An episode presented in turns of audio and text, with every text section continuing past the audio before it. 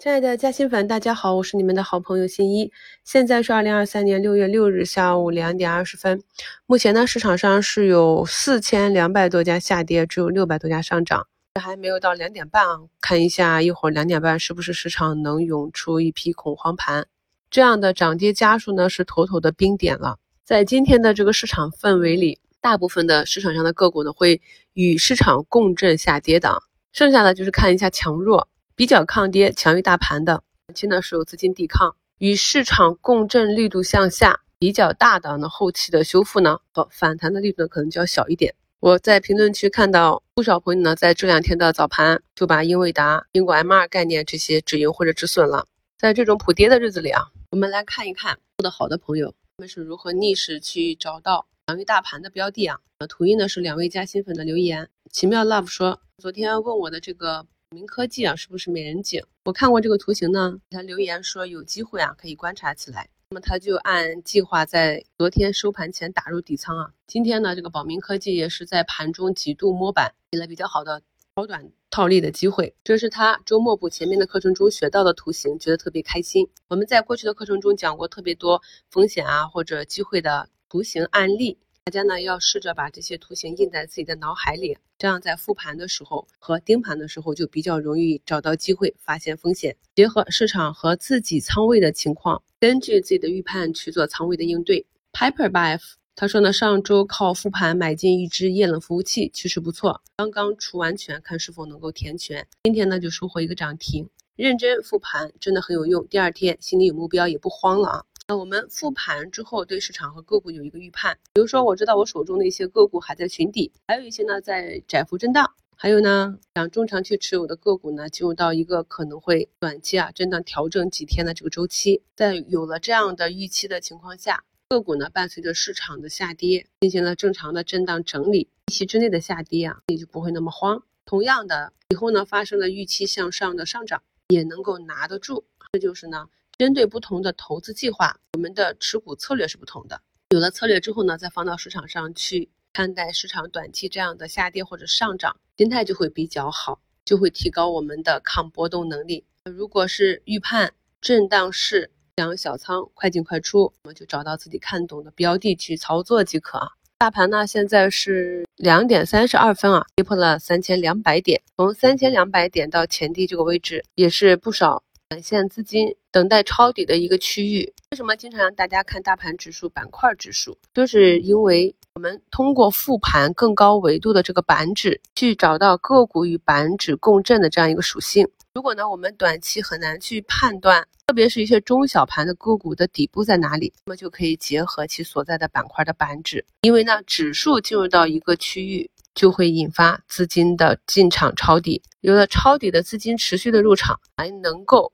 有效的抑制恐慌情绪啊，恐慌盘的扩散，才有机会让市场止跌企稳。一旦板块止跌，大概率的你的持有的个股里的投资者啊，这些持筹者呢，也就不会那么恐慌，不再继续砸盘了。是我们对照板块指数、大盘指数去寻找短期阶段性低吸恐慌盘的一个方法。今天下午药是拉了一波，拓新药业啊、亨迪药业这些在快速涨幅排名榜上可以看到，同时有不少药出来。里面呢，像盘中啊一度冲高了七八个点的泰诺生物，还有韩宇药业、圣诺生物这些，这几个呢是多肽 CDMO 企业做的呢是减肥药的贝塔行情，主要是受六月三日诺和诺德斯美格鲁肽上市申请获得受理的这个事件刺激。因为诺泰呢前不久与欧洲客户签订了一亿美金中间体的大订单，但是呢是否认是斯美格鲁泰的。我们经常的看盘呢，就能够去区分政策啊、新闻啊这种订单事件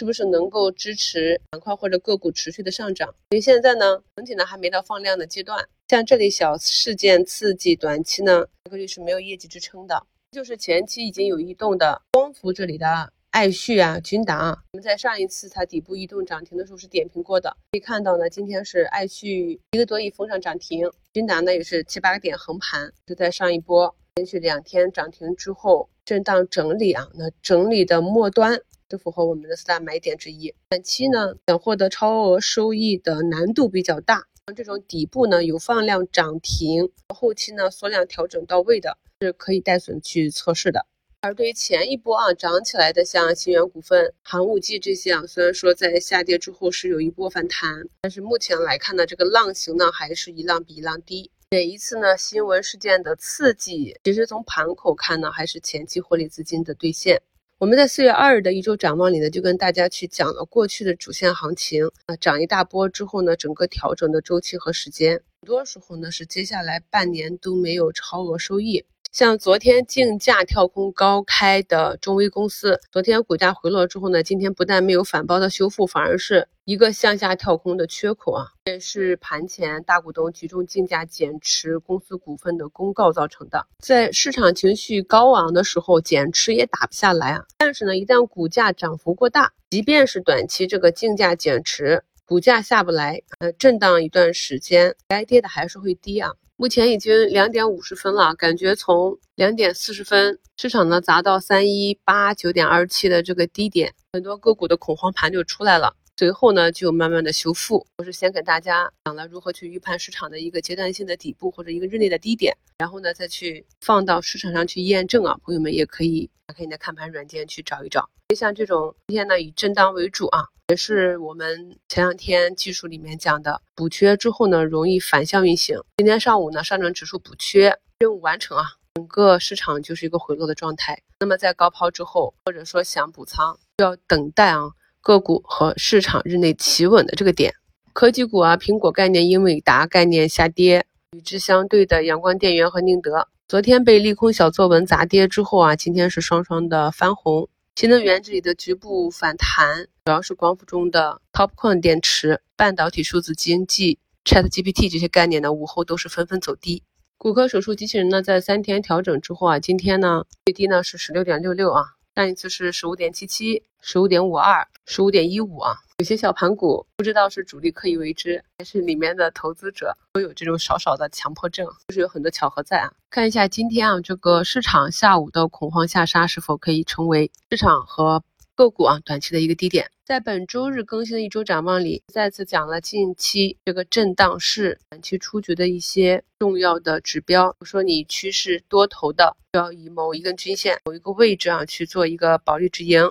弱势的，这是拉开距离，出现符合你的买点，慢慢的去布局；或者是呢在反弹的过程中走弱呢，先进行防守。像今天这样的恐慌低点出现之后。跟随市场下午的这个拐点是一个左侧操作，多看几个时间单位，等到个股呢有止跌企稳的迹象，操作的舒适度呢可能会更强。对于在近期的震荡行情中出现放量跌破支撑的，你又对个股啊不是很有把握，那么如果走势短期无法修复的话，以仓位应对，这样呢可以帮助我们掌握多一点的主动性。截止到收盘，两市呢只有五百五十九家个股上涨。稍后晚点时间呢，看看有没有什么实质性的利空新闻出来。如果没有的话，技术上来看，今天的反弹概率是比较大的。具体的情况，我们明天早评再聊。风雨与彩虹，新一与好朋友们同在。